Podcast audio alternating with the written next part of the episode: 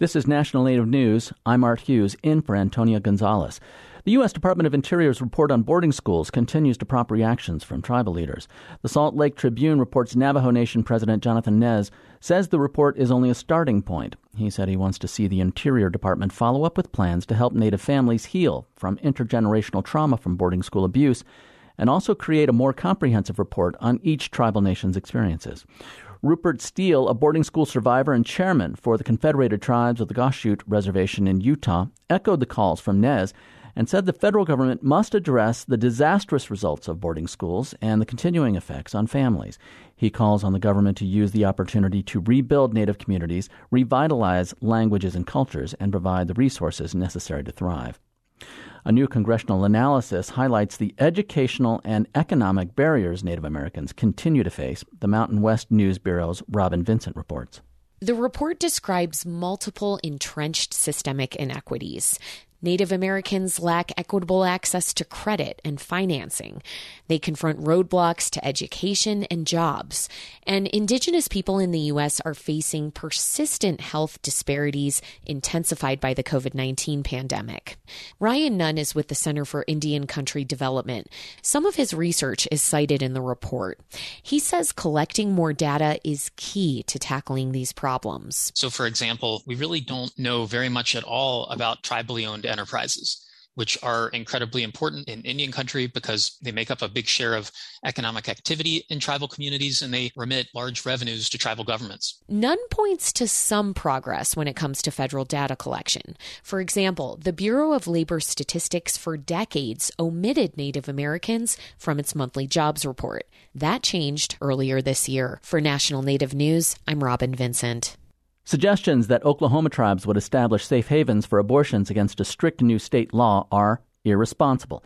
That's the word the Cherokee Nation used in a release in response to Governor Kevin Stitt's comments over the weekend that tribes in the state could set up what he called abortion on demand clinics to get around the state's new law that bans abortions after six weeks. Stitt called the tribes super liberal in a written statement Monday, the Cherokee Nation said Stitt's comments are speculation and a disguised media campaign that is really meant to attack tribes and their sovereignty. No Oklahoma tribes have expressed intentions to build any clinics offering abortions. The Flandreau Santee Sioux tribe is expanding its cultivation capacity, citing high demand at its new medical marijuana dispensary in South Dakota. The tribe opened the dispensary 10 months ago. They are now planning two new structures, the first of which could be operational sometime this summer. Tribal Business News reports the tribal dispensary employed 50 people and serves about 10,500 people registered as patients with the tribe. That's compared to 425 patients registered throughout the entire rest of the state. South Dakota voters approved a measure to legalize medical marijuana in 2020.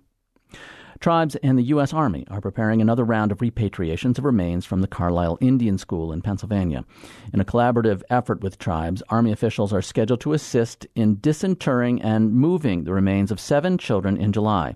One of those is only the second Alaska Native student to be returned.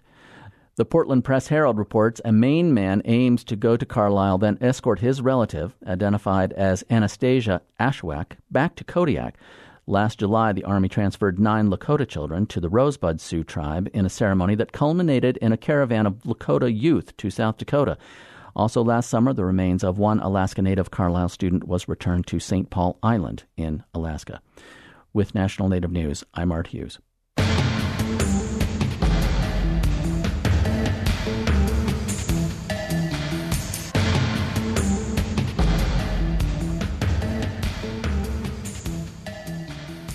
National Native News is produced by Koahnic Broadcast Corporation with funding by the Corporation for Public Broadcasting. Support by Strong Hearts Native Helpline, providing no charge confidential support and resources to Native Americans affected by domestic and sexual violence 24 7 at 1 844 7 Native or strongheartshelpline.org.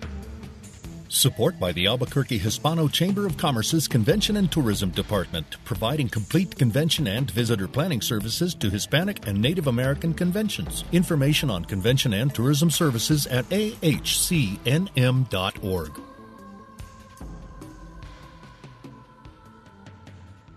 Native Voice One, the Native American Radio Network.